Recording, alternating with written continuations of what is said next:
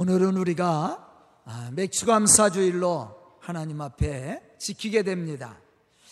사실 오늘이 성령 강림절이죠. 그래서 제가 지난주에 미리 성령에 대한 어, 설교를 미리 했고요. 오늘은 또 우리가 맥주감사주일로 지켜서 감사에 대한 설교를 제가 오늘 하게 됩니다.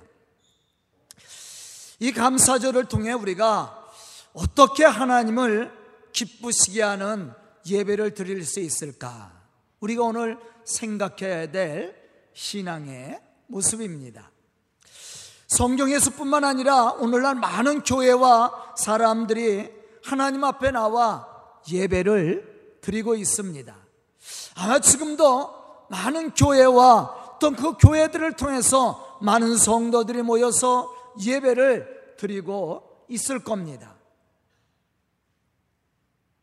하지만 하나님이 그 모든 예배를 받으시고 기뻐하시는지 우리가 한번 생각을 해봐야 됩니다.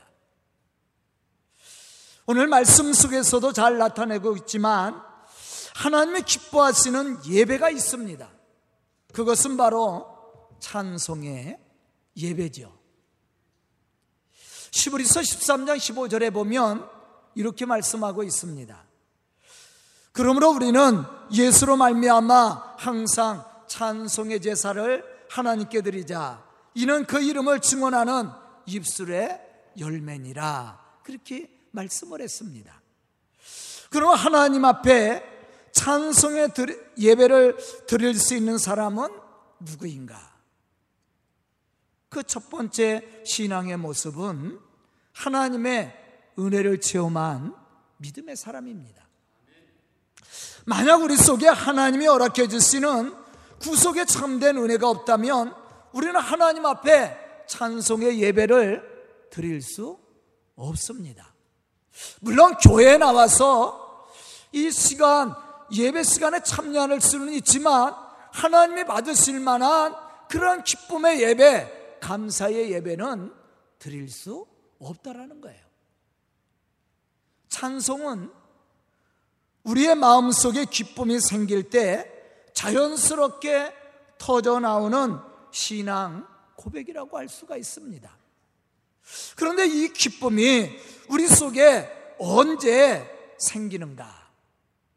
바로 하나님이 우리를 죄에서 구속하여 주시고 우리를 축복하시는 은혜가 우리 속에 넘칠 때 그러한 기쁨이 생길 때 우리는 비로소 하나님 앞에 찬송의 예배, 기쁨의 예배를 드릴 수 있게 된다라는 거예요. 만약 우리가 이러한 은혜가 체험되어지지 않는다면 우리는 하나님 앞에 온전한 찬송의 예배를 드릴 수 없다라는 사실입니다. 우리의 삶 속에는 늘 기쁜 일만 있는 것은 아닙니다. 슬픈 일도 있습니다. 우리를 실망시키고 우리를 좌절하게 만드는 많은 일들이 우리의 삶 속에 이렇게 뒤섞여 있다라는 거예요. 매일 기쁘지도 않습니다. 매일 슬픈 것도 아닙니다. 매일 성공하는 것도 아닙니다. 매일 실패하는 것도 아닙니다. 이러한 일들이 우리의 인생의 삶 속에 뒤섞여 있어요. 이러한 가운데서도 이러한 삶 속에서도 우리가 하나님을 찬송할 수 있다라는 것은 하나님이 우리를 지키시고 우리를 섭리하시고 우리를 축복하시는 은혜가 우리 속에 있어요. 이러한 믿음의 기대가 있어야 우리가 모든 삶 속에서 항상 하나님 앞에 찬송의 예배를 드릴 수 있게 된다라는 것입니다.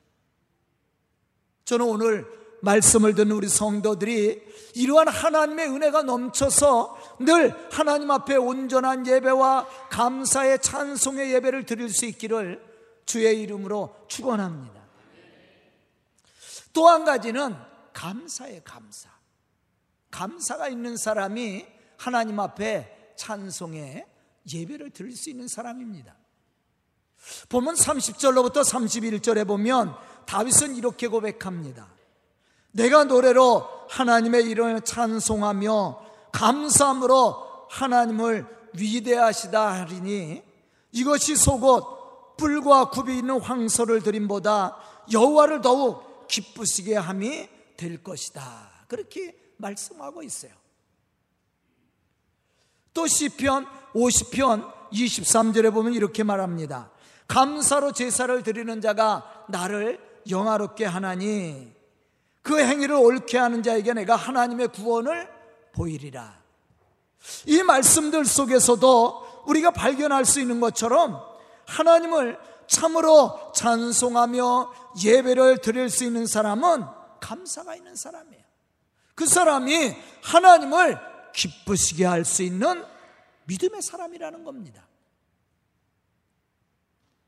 우리가 많은 재물과 황소를 드렸다고 해서 하나님을 찬송하며 하나님을 기쁘시게 하는 것은 아니라는 사실이에요.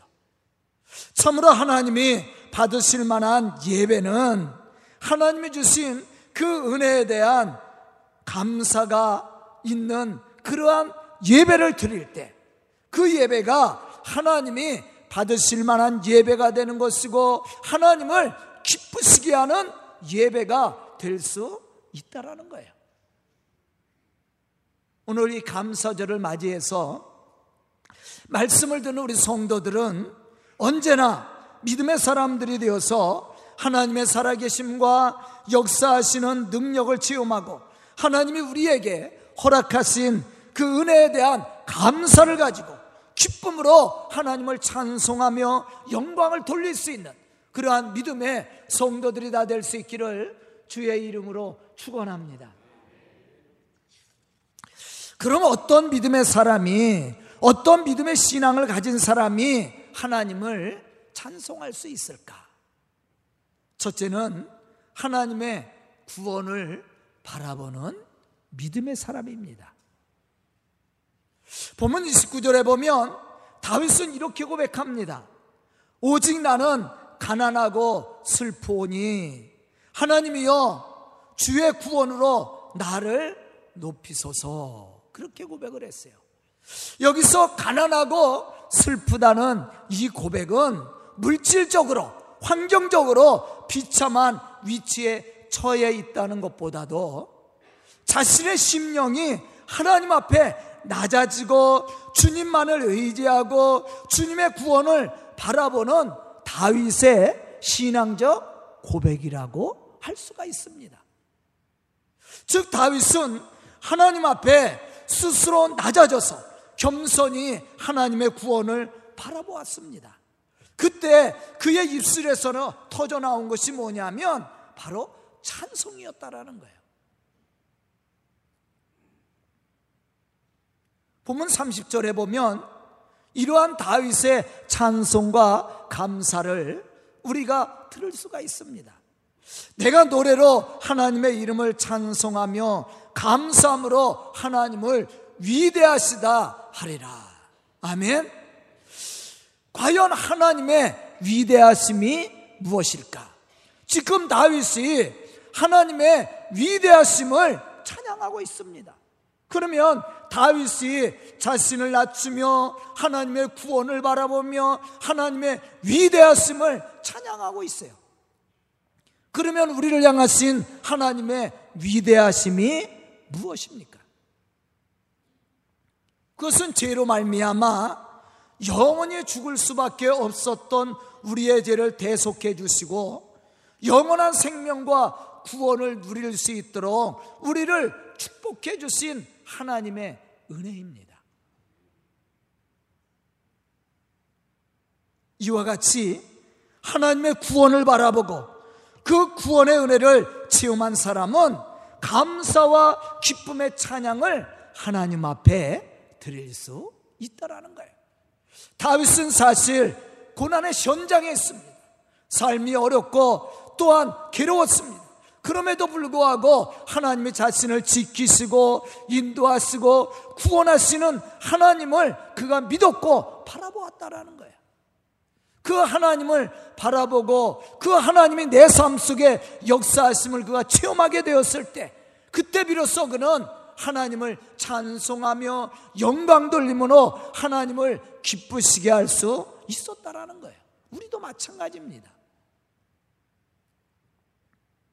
하지만 하나님의 구원과 그 축복의 은혜를 체험하지 못한 사람은 하나님 앞에 온전한 감사의 찬양을 드릴 수가 없습니다.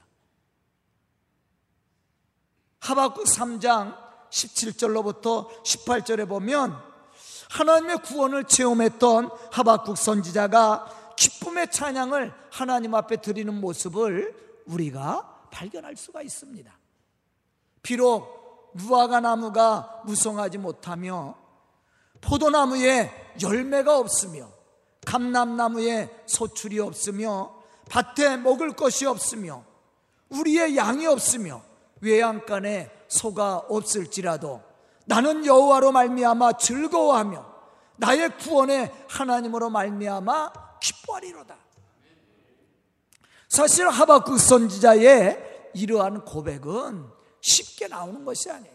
다윗의 이러한 기쁨의 찬송은 쉽게 나오는 것이 아닙니다. 이러한 찬송이 우리 속에 터져 나오기 위해서는 우리 속에 역사하시고 우리를 구원하시고 축복하시는 하나님의 은혜가 우리 속에 체험되어져야 되고 그러한 은혜가 우리의 삶 속에 기쁨으로 와 닿을 때 이러한 고백과 이러한 찬송을 우리가 하나님 앞에 드릴 수 있다라는 거예요. 사실 하박국 선자는 아무것도 가진 것이 없었습니다. 아무런 소득을 얻지 못했습니다. 하지만 하나님이 자신을 구원해 주시고 다시 회복시켜 주실 것을 그는 믿었습니다. 뿐만 아니라 더 많은 은혜와 더 많은 축복으로 자신을 인도하시고 축복해 주실 것을 믿었다라는 것이요. 이러한 믿음의 기대를 가지고 하나님을 바라볼 때 지금은 고난의 현장이고 지금은 삶이 어렵고 고통스럽지만 그가 하나님을 찬송할 수 있었고 하나님을 영화롭게 할 수 있었다라는 거예요. 우리도 마찬가지입니다. 이와 같이 하나님의 구원을 체험한 사람은 지금 당장 기도의 응답이 없고 외형적인 축복이 보이지 않는다 할지라도 넘치는 감사와 기쁨을 가지고 하나님 앞에 찬송의 예배를 드리게 된다라는 겁니다. 사도행전 16장 25절에 보면 바울과 신라가 빌립보 감옥에서 그 고통과 핍박을 받으면서도 감사의 찬송을 하나님 앞에 드리는 모습을 우리가 발견할 수가 있습니다. 그럼 이들이 그 고난의 현장에서도 하나님을 향해 감사와 찬송의 예배를 드릴 수 있었던 이유가 무엇이었습니까? 그것은 하나님의 구원과 회복에 있었어요. 내가 지금 고난의 현장에 있습니다. 살 소망이 보이지 않습니다. 하지만 하나님이 내 삶 속에 함께 하시고 나를 구원하시고 나를 축복하사 다시 회복시킴으로 하나님의 거룩한 일들을 이룰 수 있도록 하나님이 함께 하실 것을 믿었다라는 거예요. 그래서 그들은 그러한 현장 안에서도 하나님을 찬양하며 기도함으로 하나님께 영광을 돌릴 수 있었습니다. 저는 오늘 말씀을 듣는 우리 성도들이 이러한 믿음의 사람들이 되어서 더 많은 감사로 하나님을 찬양하며 영광을 돌릴 수 있는 그러한 믿음의 성도들이 다 될 수 있기를 주의 이름으로 축원합니다. 두 번째는 범사에 우리를 섭리하시고 축복하시는 하나님을 바라보는 믿음 있는 사람이에요. 하나님을 바라보는 신앙, 하나님의 축복에 대한 기대를 가지고 사는 사람은 어떤 환경에 있든지 어떤 처지에 있든지 하나님을 높여 찬송할 수 있다라는 사실입니다. 시편 100편 5절에 보면 이렇게 말씀하고 있습니다. 여호와는 선하시니 그의 인자심이 영원하고 그의 성실하심이 대대에 이르리로다. 이 말씀을 믿습니까? 이 말씀이 믿어지면 우리는 하나님을 찬양할 수 있는 믿음의 사람이 되는 거예요. 하나님은 늘 우리에게 선하시며 인자하시고 또 성실하신 분이에요. 그래서 하나님은 늘 우리를 선한 길로 인도하시고 우리를 축복의 길로 인도하시고 우리를 하나님의 역사를 이룰 수 있는 은혜의 길로 인도해 주신다라는 거죠. 이러한 믿음을 가지고 기대를 가지고 하나님을 바라보는 믿음의 사람은 하나님을 찬양할 수 있는 사람이에요. 사람들은 시시때때로 그 마음이 변하지요. 생각도 변합니다. 자기에게 유익이 되지 않으면 금방 실증을 내고 돌아서기도 합니다. 필요시에는 굉장한 관심을 보이다가도 자기 자신에게 유익함이 없으면 관심조차도 갖지 않고 외면해 버립니다. 이것이 세상이에요. 그러나 우리를 향하신 하나님은 변함이 없으시다는 겁니다. 비록 우리가 하나님을 떠나서 불의와 타협하고 엄청난 허물 아래 있을지라도 우리를 향한 하나님의 관심과 사랑은 변함이 없다라는 사실입니다. 이스라엘 백성들이 바벨론 포로 생활을 70년 했습니다. 그들은 생각하기에 하나님이 자신들을 버렸다고 생각했어요. 그런데 하나님이 에스겔 선지자를 통해서 선포하신 말씀이 뭐예요? 하나님은 한 번도 이스라엘 백성들을 떠난 적이 없었다라고 그랬어요. 버리지 않았다라고 그랬어요. 늘 함께 하셨음을 하나님이 에스겔 선지자를 통해서 말씀을 하셨습니다. 이와 같이 하나님은 늘 우리의 삶 속에 함께 하시고 우리의 삶을 인도하시고 우리의 삶을 축복하여 주신다라는 거예요. 이 사실을 우리가 알고 체험했다면 우리는 어떠한 상황에 있든지 하나님을 찬송할 수 있다라는 겁니다. 시편 121편 5절로부터 8절에 보면 이러한 하나님을 우리가 발견할 수가 있어요. 여호와는 너를 지키시는 이시라. 여호와께서 내 오른쪽에서 내 그늘이 되시나니 낮의 해가 너를 상하지 아니하시며 밤의 달도 너를 해치지 아니하리로다. 여호와께서 너를 지켜 모든 환란을 면하게 하시며 또 내 영혼을 지키시리로다. 여호와께서 너의 출입을 지금부터 영원까지 지키시리로다. 하나님은 우리가 어떠한 자리에 있든지 어떠한 상황에 있든지 우리와 함께 하시고 우리를 지키시고 우리를 축복하사 하나님의 선하고 거룩한 일들을 이루어 나갈 수 있도록 우리를 축복하고 계시다는 거예요. 이러한 하나님이 체험되어져야 우리가 하나님을 찬양하게 되고 감사의 기쁨으로 하나님께 영광 돌리게 되는 거예요. 스바냐 3장 17절에 보면 스바냐 선지자는 우리를 향하신 하나님에 대해서 이렇게 고백을 했습니다. 너희 하나님 여호와가 너희 가운데 계시니 그는 구원을 베푸실 전능자시라. 그가 너로 말미암아 기쁨을 이기지 못하며 너를 잠잠히 사랑하시며 너로 말미암아 즐거이 부르며 기뻐하시리로다. 이 말씀 속에서 우리는 우리를 향하신 하나님의 사랑과 관심이 무엇인지를 발견해야 됩니다.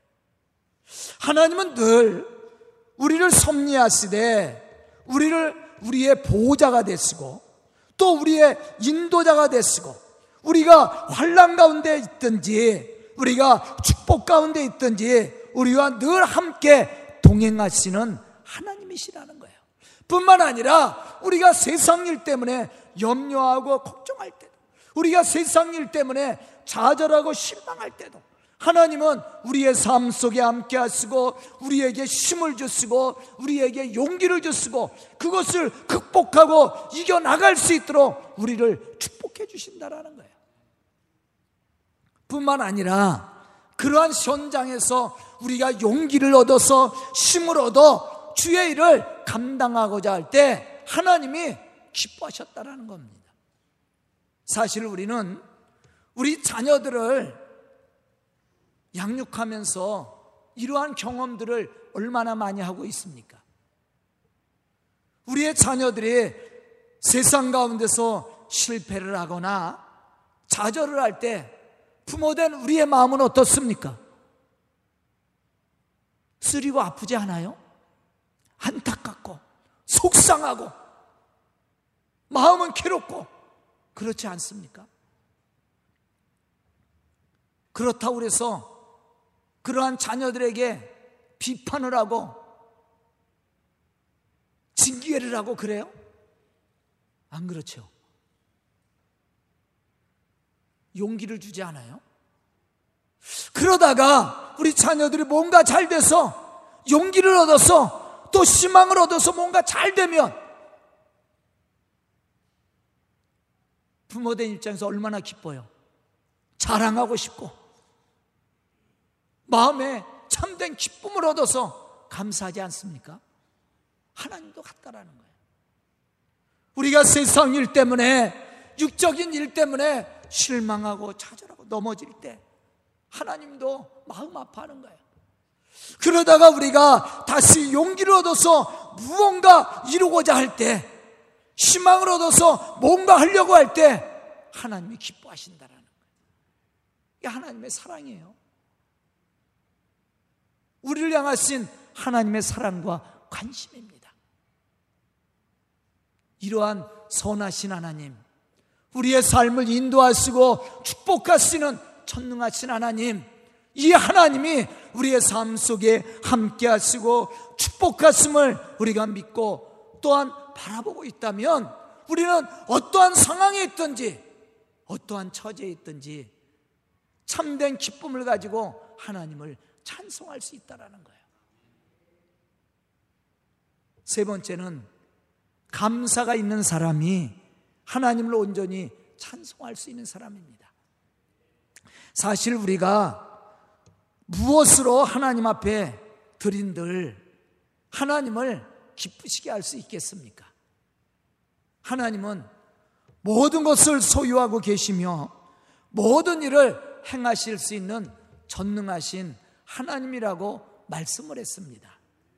이러한 하나님을 우리가 무엇으로 만족시키며 기쁘시게 할 수 있겠습니까? 시편 50편 12절로부터 15절에 보면 하나님은 이렇게 말씀하고 있습니다. 내가 가령 주려도 내게 이르기를 이르지 아니할 것은 세계와 거기에 충만한 것이 내 것이미로다. 내가 수수의 고기를 먹으며 염소의 피를 마시겠느냐? 감사로 하나님께 제사를 드리며 지조단신 이에게 내 소원을 갚으며 환란 날에 나를 부르라. 내가 너를 건지리니 내가 너를 영화롭게 하리로다. 하나님이 기뻐하시는 예배가 무엇이라고 말씀하고 있습니까? 감사해요. 우리가 하나님 앞에 약속한 것을 지키는 겁니다. 또 우리가 어렵고 힘들 때, 또 우리에게 하나님이 복을 주셨을 때, 우리가 하나님을 찾고 기도할 때, 하나님이 기뻐하시고 우리의 삶 속에 축복하신다라는 내용이에요. 우리가 숫소를 드린들, 우리가 염소의 피를 드린들 하나님이 그것을 기뻐하고 마시겠느냐 그렇게 말씀을 했어요. 오늘 본문 말씀 속에서도 이러한 내용을 우리에게 말씀해 주고 있습니다. 내가 노래로 하나님의 이름을 찬송하며 감사함으로 하나님을 위대하시다 하리니 이것이 속옷 뿔과 굽이 있는 황소를 드림보다 여호와를 더욱 기쁘시게 함이 될 것이라. 하나님을 기쁘시게 하는 예배가 뭐예요? 감사의 감사. 하나님이 우리에게 주신 그 감사를 가지고 하나님께 영광을 돌릴 때 우리가 소나 뿌리는 황소를 드림보다 하나님을 더 기쁘시게 할 수 있다라는 거예요. 이것이 우리가 하나님을 기쁘시게 하는 신앙의 모습이고 하나님을 만족하게 하는 신앙의 모습이에요. 교회도 마찬가지입니다. 여러분들 한번 생각해 보세요. 여러분들의 자녀들이 여러분들에게 선물은 잘해요. 용돈도 잘 줍니다. 그러면 감사해요? 매일 와서 불평해 봐요. 삶에 대해서 짜증내고 불평하고 부모 원망해. 그런데 선물은 잘해. 용돈도 잘 줘. 그래도 여러분들 마음에 기쁨이 생겨요? 야, 숫자 가져오지 말아야 이런 거. 아마 그럴 거예요. 그러나 변변한 선물은 잘 못하지만 늘 와서 감사를 해. 부모님에 대한 감사를 표현해. 그러면 부모님 마음이 어때요? 흐뭇하지 않아요? 저도 마찬가지예요. 우리 성도들의 설교 듣고 감사하다 그러면 그거보다 더 기쁜 일이 어디 있어? 네? 아유 우리 교회가 은혜스럽다고. 아 우리 교회 은혜스러워요. 그러면 그게 행복이에요. 다른 게 아닙니다. 우리가 하나님 앞에 물질을 드린들 얼마나 드리겠습니까? 우리가 하나님 앞에 황소를 드린들 얼마나 드리겠어요? 이 세계가 다 하나님의 것이라고 말씀하고 있잖아요. 그것이 하나님을 기쁘시게 하는 것이 아니라 하나님이 우리를 죄에서 구원하시고 우리를 섭리하시고 축복하신 은혜를 가지고 하나님 앞에 감사로 드리는 거예요. 그 감사의 예배가 바로 하나님을 기쁘시게 하는 예배라는 거예요. 그게 우리의 삶 속에서 뭘로 나타나면 찬송으로 나타나는 우리가 찬송의 예배를 드린다고 하는데 찬송의 예배는 입술의 예배가 아니에요. 입술로 노래 부르는 게 찬송의 예배가 아니라 우리의 삶을 통해서 하나님의 살아계심을 축복하시고 하나님의 주신 은혜에 대한 감사를 표현하는 것 이게 바로 찬송의 예배입니다. 이러한 예배를 하나님은 우리에게 기대하고 계신 거예요. 저도 마찬가지예요. 우리 성도들이 나가서 하나님의 살아계심을 증거하고 여러분들의 삶을 통해서 복음의 아름다운 열매를 선한 열매를 맺어가고 있다면 그것이 바로 하나님을 기쁘시게 하는 예배라는 거예요. 성전에 나와서 예배는 드리는데 삶을 통해서는 전혀 하나님이 없는 불신자보다 더 못된 삶을 살아서 사람들에게 실망을 안겨주고 사람들에게 회의를 안겨준다면 그 사람이 하나님을 예배하는 사람이에요? 아니죠. 하나님의 영광을 가리는 사람이죠. 하나님을 기쁘시게 하는 예배는 우리의 삶을 통해 하나님의 선하심을 드러내고 증거하는 그러한 신앙의 모습입니다. 그러한 신앙이 하나님을 영화롭게 하는 찬송의 예배가 될 수 있다라는 겁니다. 저는 오늘 말씀을 듣는 우리 성도들이 오늘 말씀 속에서 다윗이 고백한 것처럼 온전한 감사와 기쁨으로 기쁨의 찬송으로 하나님을 영화롭게 할 수 있었던 것처럼 오늘 말씀을 듣는 우리 성도들이 그러한 신앙의 모습을 통해 그러한 하나님이 주신 은혜의 감사와 기쁨을 통해 하나님을 영화롭게 할 수 있는 그러한 믿음의 성도들이 될 수 있기를 바라고 또한 그러한 삶을 통해 복음의 아름다운 열매를 맺어나갈 수 있기를 주의 이름으로 축원합니다. 기도드리겠습니다. 은혜로우신 아버지 하나님, 감사와 찬송을 드립니다. 이 시간 말씀을 듣고 결단한 우리 성도들 믿음의 사람들로 부족함이 없도록 세워주시고 참으로 온전한 신앙의 모습으로 하나님 주신 은혜의 감사와 기쁨으로 찬송의 예배를 드릴 수 있는 믿음의 사람들이 되게 해 주시고 우리 성도들 통해 이 교회가 든든히 세워져 갈 뿐만 아니라 주님 맡겨주신 그 복음의 사명을 감당해 나갈 수 있는 은혜와 축복을 도하여 주시옵소서 예수님의 이름 받들어 축복하며 기도드리옵나이다. 아멘.